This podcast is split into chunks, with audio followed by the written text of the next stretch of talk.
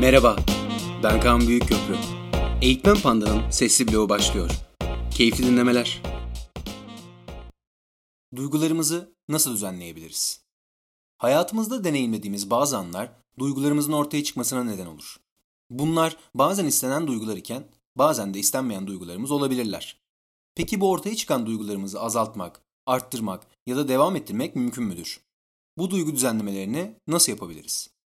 Yazımızda iki temel duygu düzenleme yönteminden bahsedeceğiz. Bunlardan ilki baskılama, diğeri ise yeniden değerlendirme. Baskılama yönteminde zaten ortaya çıkmış olan duygumuzdan sonra kendimizi düzenlemeye çalışırız. Genellikle bu yöntemde duygunun ortaya çıkarabileceği davranışsal belirtileri baskılamaya çalışırız. Örneğin bir iş görüşmesindeyiz ve yoğun bir şekilde korku hissediyoruz. Burada hissettiğimiz duyguyu işi kaybetmek istemediğimiz için dışarı yansıtmamamız gerekiyor duygumuzu baskılamaya çabalıyoruz. Yeniden değerlendirme yönteminde ise duyguyu deneyimlemeden önce yapabiliriz. Yani duyguyu ortaya çıkaran durumu tekrardan düşünür ve yapılandırırız. Böylece duygusal etkiyi düşünebiliriz. Aynı örnek üzerinden düşünürsek bu iş görüşmesini tekrardan değerlendirebiliriz. Bu görüşmeye yüklediğimiz anlamlar içinde seçim yapabiliriz. Bir anlamı sadece bir iş görüşmesine insanlar hayatlarında birçok kez gidiyor olabilirken, diğer bir anlamı ise hayatının veya kendi kimliğinin buna bağlı olduğu olabilir. İlk anlamı seçersek duygularımızı buna göre hissederiz ve yaşayacağımız olumsuz duygulardan kaçınabiliriz. Araştırmalara göre yeniden değerlendirme yönteminin baskılama yöntemine göre daha etkili olduğu bulunmuştur. Baskılama yönteminde duygunun ortaya çıkarabileceği davranışları azaltabiliriz. Ama duygunun deneyimlenmesini azaltamayız. Ancak yeniden değerlendirme yönteminde davranışlarla birlikte deneyimlenen duygular azalabilir. Baskılama yönteminde duyguyu hissederken kendimizi denetlemek ve düzenlemek için çaba sarf ederiz. Bu çaba için kendi kaynaklarımızı oldukça yoğun bir şekilde kullanırız. Bu da bilişsel olarak zararlara yol açabilir.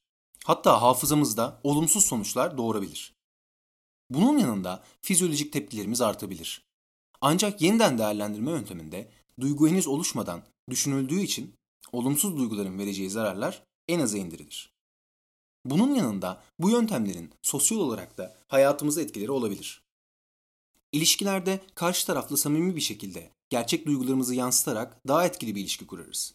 Ancak baskılama yönteminde ister istemez daha sahte davranabiliriz. Bu yüzden de sosyal ilişkilerde veya romantik ilişkilerde sorunların ortaya çıkmasına neden olabilir. Genel olarak baktığımızda yeniden değerlendirme yöntemini kullanan insanlar olumlu duyguları daha çok hissediyor ve bu durumda hayatında daha fazla tatmin duygusu deneyimliyor. Peki her durumda yeniden değerlendirme yöntemini kullanabilir miyiz?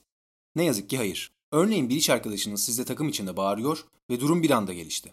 Böyle bir durumda yeniden değerlendirme yapmamız için yeterli zamanımız olmayabilir ve ister istemez baskılamak zorunda kalabiliriz.